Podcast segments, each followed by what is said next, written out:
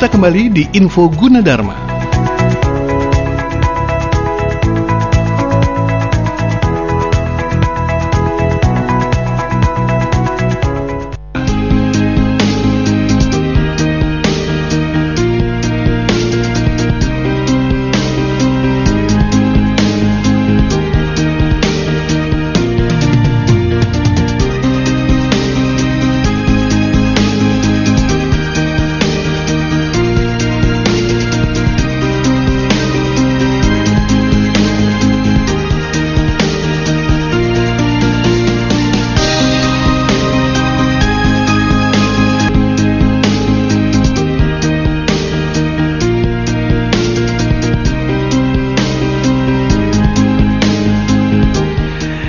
Ya, uh, sahabat Mega Suara dan juga Anda yang saat ini ada di Bogor, kemudian juga Serang, Sukabumi, Kuningan, uh, terus juga Anda yang ada di Indramayu, Kulon Progo dan Kota Perak Yogyakarta, serta uh, UG Radio dan juga pemirsa UG TV. Kita akan kembali lagi dengan Info Gunadarma dan uh, kita akan kembali bersama Alvin Permadi. Silakan Alvin. Di segmen satu tadi ada yang menarik nggak menurut Yuda? Ya, uh, di segmen satu adalah uh, yang menarik bagi saya highlight. Ngera ngerasain nggak Yuda kalau misalnya hmm. uh, tetangga, anak tetangga atau anaknya Yuda atau siapa dimarahin sama sama ibunya gitu Yud? Hmm, ngerasain lah. Ngerasain. Apalagi lagi kuliah, kuliahnya uh, off cam ya, off cam. Uh. Ya. Padahal, okay, okay, uh, okay. padahal dosennya lagi seru-serunya menerangkan, tapi dia malah hmm. off cam. Mungkin dia oh, yeah. tiduran dan lain-lain ya. Jadi yang kameranya di switch off ya? Iya, switch off seperti biasa. Menarik. Uh, banyak apa okay. namanya? Banyak hal-hal yang memang di luar kebiasaan yang lama begitu. Silakan Alvin. Baik. Ya. Baik, terima kasih Yuda. Bu Matrisa, tadi yes. ada sedikit yang menarik uh, juga tentang uh, bahwasannya pandemi ini di di perguruan tinggi dari hulu ke hilir ini sangat berpengaruh total dari mulai pendaftaran sampai yeah. dengan wisuda. Nah berbicara pendaftaran, ada yang beda nggak bu? Kalau dulu kan misalnya pendaftaran harus ada cek kesehatan, kemudian hmm. ada apa tes masuk dan lain sebagainya. Kalau sekarang bagaimana nanti? Uh, mungkin kalau dari komponen apa yang kami nilai sehingga ataupun uh, parameter apa ya mm-hmm. yang kami gunakan sehingga akhirnya kami memutuskan mahasiswa ini diterima atau enggak, mm-hmm. itu enggak. Ya, ya. Tapi bagaimana kami mendapatkan parameter tersebut itu iya. iya, iya. Jadi caranya ya.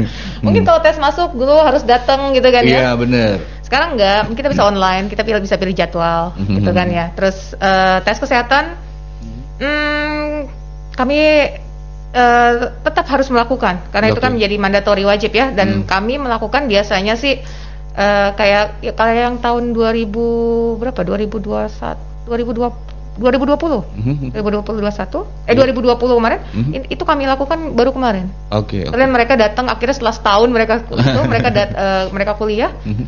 mereka datang uh, mahasiswa angkatan satu itu ya, eh, mm -hmm. uh, kelas satu itu datang mm -hmm. dan mereka tes kesehatan, mm -hmm. sekaligus ambil jaket. Kan? Wah di situ seneng banget mukanya. Pastilah. Happy. Waduh. Pengen tahu nih dosen gue yang namanya Bu Ade yang mana oh, ya, gitu. Ya, ya. Eh, tapi ada beneran. Pasti dong. Bu Matris ya. Kok hmm. kamu tahu? Iya kan. Oh ya gitu ya. ya. Kenapa? Udah pernah ngomelin ya? bukan, bukan, bukan. Saya nggak pernah ngomel sih. Hmm. Paling saya cuma uh, apa ya? Tadi yang dibahas sama betul, betul. Uh, Mas Alvin sama Mas Yuda. Hmm. Jadi saya tuh concern terhadap uh, attitude mm-hmm. gitu ya. ya. ya attitude itu ya kan sikap ya mm-hmm. bagaimana kita uh, bersikap bagaimana kita memperlakukan bagaimana mm-hmm. kita membangun hubungan dengan orang mm-hmm. nah kadangkala memang diper, kalau bagi saya sendiri gitu ya mm-hmm. uh, kita tuh bisa menjadi lebih fleksibel oke okay. gitu. mungkin sekarang kadang pun di kelas saya suka ngomong gue lu gitu ya mm-hmm. dalam konteks-konteks tertentu tapi dalam mm-hmm. hal uh, apa namanya beberapa hal lain juga kalau kelewatan ya tetap harus direm. Iya, betul. Nah ini sebenarnya ada kemampuan manusia tuh hmm. yang kalau saya bisa katakan sebagai bagaimana dia bisa membaca situasi dan hmm. menempatkan diri. Oke, siap. Nah ini hmm. yang saya takutnya agak sedikit hilang pak dengan oh, adanya okay. interaksi online. Hmm. Karena gini, ini yang di depan kita kan laptop doang ya. Ya saat ini kan saat ini nih hmm. kalau misalnya kita kuliah, hmm. yang kita lihat kan memang teman kita itu kan maya hmm. dan kita itu menghadapi hanya dengan keyboard dengan jari iya iya iya beda kalau saya sekarang hmm. uh, apa namanya uh, berkomunikasi dengan Mas Alvin hmm. saya tahu Mas Alvin uh, nyaman nggak dengan yang saya omongkan itu dari raut muka Hmm. dari nada suara. Oke. Tapi kalau dari chat kan cuma lihat hurufnya aja gitu ya. Kita bisa menginterpretasi. Kadang tuh kita kasih Hmm. Wah. emoticon yang sampai jungkir balik tapi dalam hati Hmm. gitu kan ya. Iya, iya, Artinya banyak banyak hal-hal yang kita sebut sebagai social cues yang hilang dan itu sometimes bukan sometimes ya mungkin barangkali itu bisa merubah bagaimana seorang itu mempersepsikan situasinya. Hmm. Nah itu mungkin akan mempengaruhi. sa- Saya berharap enggak, tapi sangat mungkin mempengaruhi cara berkomunikasi dan apa ya gap ya, gap antar generasi. Ya kita tahu lah zaman dulu kalau orang tua ya mana berani kita ngeliatin mata orang tua sih pak. Iya benar. Anak sekarang diliatin mata diliatin balik, gitu kan ya enggak kan ada ada seperti itu trennya. Rinding sih. Ya, betul kan? Ya, tapi itu akhirnya yang akhirnya eh, apa ya eh, membuat saya jadi gemes gitu dari awal. Ya. Saya saya nggak masalah mahasiswa manggil ngobrol kayak chat ibu gimana? Kita ngobrol banyak gitu ya. Motivasi dia nanya ibu kenapa kok bisa? Ibu kan dokter kok ibu ngajar? Gitu ya. Saya cerita banyak ya itu nggak masalah Mhm. gitu. Tapi saya juga harus ngajarin ke mereka bahwa ada loh boundaries lain. Kita eh, terlepas dari ini saya dosen dan ini. Nggak bisa kamu bilang bu kok nilai saya segini? Loh kamu gimana ngerjain? Ah, itu yang yang kadang tuh eh, apa ya mungkin eh, ada yang nggak ada yang ngerti ada yang nggak ngerti yang nggak ngerti sih bilangnya galak saya Ya iya, karena karena alur eh dari ya, gitu. tapi saya memang eh, berupaya eh, maunya ya dan saya yakin juga di Seguna Dharma Raya ini juga pinginnya mahasiswa itu tidak hanya lulus dia pintar bisa eh, apa namanya menjalankan bidangnya tapi dia juga punya soft skill dalam hal ini attitude yang baik. Mhm. Nah ini juga menjadi concern di penelitian nih Pak. Hmm. Bagaimana kita bisa meningkatkan kompetensi. Kalau kompetensi kan tidak kompetensi kan kemampuan ya keterampilan ya, tidak hanya keterampilan. Oh dia seorang programmer, tidak hanya keterampilan dia mem- eh, bikin program atau coding. Tapi dia juga harus punya skill bagaimana seorang programmer itu dia bisa berkomunikasi kan? Karena kan oh, programmer itu kan pasti bikin program untuk mengakomodir kebutuhan si pengguna kan yang akan bikin itu oh saya maunya bikin program kayak gini oh dia nggak bisa berkomunikasi biasanya lihatnya mesin apa apa nurut Hmm. yang ini kan punya hati gitu loh Iya, iya. nah itu yang harus biasa gitu jadi Hmm. Apalagi eh, challenge-challenge dengan komunikasi yang ada sekarang ini banyak kan digital sampai ada namanya digital intelligence sekarang. Itu salah satu pak. Salah banyaknya apa? Banyak tuh kompetensi lain. Nah itu yang coba kita eh, bangun riset riset sekarang kita mau tahu sekarang pola-polanya seperti apa sih? Pola penyebaran informasi. Pernah kan Iya, ya kalau iya, iya. kita orang main share aja tanpa baca dulu Hmm, gitu kan? hmm. giliran baca oh iya salah Lalu apa saja yang harus dilakukan, Hmm. terutama dari dari dari dari dari Universitas Gunadarma sendiri? Saya benar agak-agak sedikit apa ya gimana? gemes ya Gemes banget, Ah, bener kayak kayak bingit gitu iya, ya. kayak kemarin ada saudara ke rumah kan, karena mungkin terlalu banyak daring oleh sekolahnya, Iya, dia fokus dengan pelajaran dan lain sebagainya. Pada saat datang, biasanya kan kalau akan sama orang tua salim, Iya. Ah. itu apa Enggak yang kan? enggak bener. Iya. Makanya ibunya itu mar, eh salam dulu tuh sama om gitu kan. Nah. Itu itu yang terjadi. Nah, kalau Gunadarma apa yang akan di- yang sudah dilakukan Hmm. untuk mengantisipasi ini? Bu? Tentu saja. Eh, kita kita pasti memanfaatkan seluruh channel ya. Hmm. Tridharma Yes, gitu kan. siap. Pembelajaran ya, kita Hmm. punya mata kuliah digital citizenship. Oh. Bagaimana mereka menjadi warga digital yang baik. Hmm. Ya, jadi ketika mereka oke, ya kita sekarang citi- Indonesian citizen gitu, kita warga negara Hmm. Indonesia. Tapi ketika kita dari digital ya kita memang membawa nama Indonesia, tapi kita lebih ke arah kita menjadi warga di digital dan itu ada komponen yang beda yang saya bilang tadi social cues itu kan, Pak. Hmm, hmm, hmm. Kalau sekarang saya ngobrol sama anak saya gitu kan, Hmm.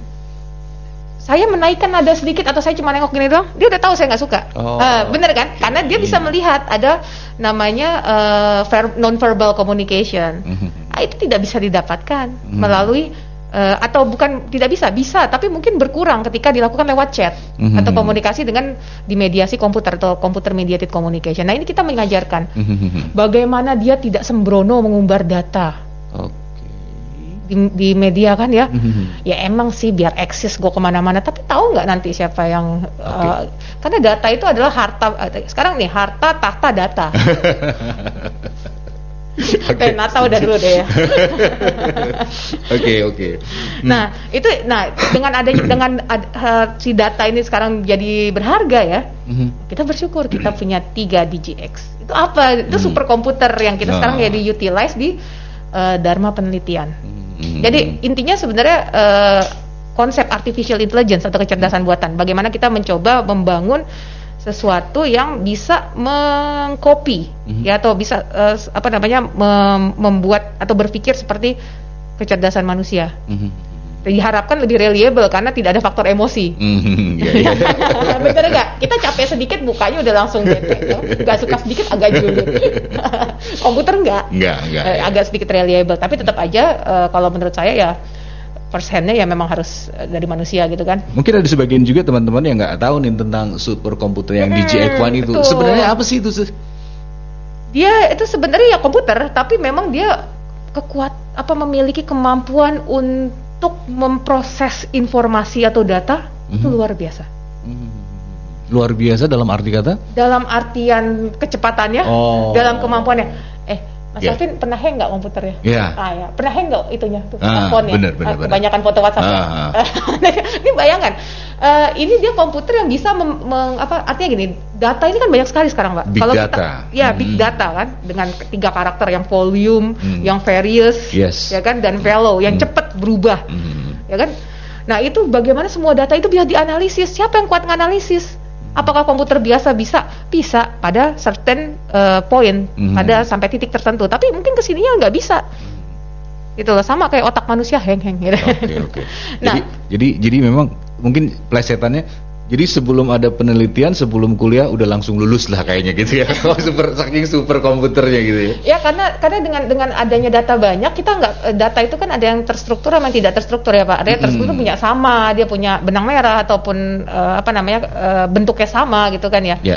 tapi eh, yang tidak terstruktur ini kalau diolah aja kita kan harus ya Allah kalau kita lakuin pakai yang biasa itu yang Hmm. susah lama gitu loh. Nah, Hmm. Dengan superkomputer itu akan banyak didapatkan apa Hmm. temuan-temuan baru. Kita mau oh kita mau lihat ini. oh.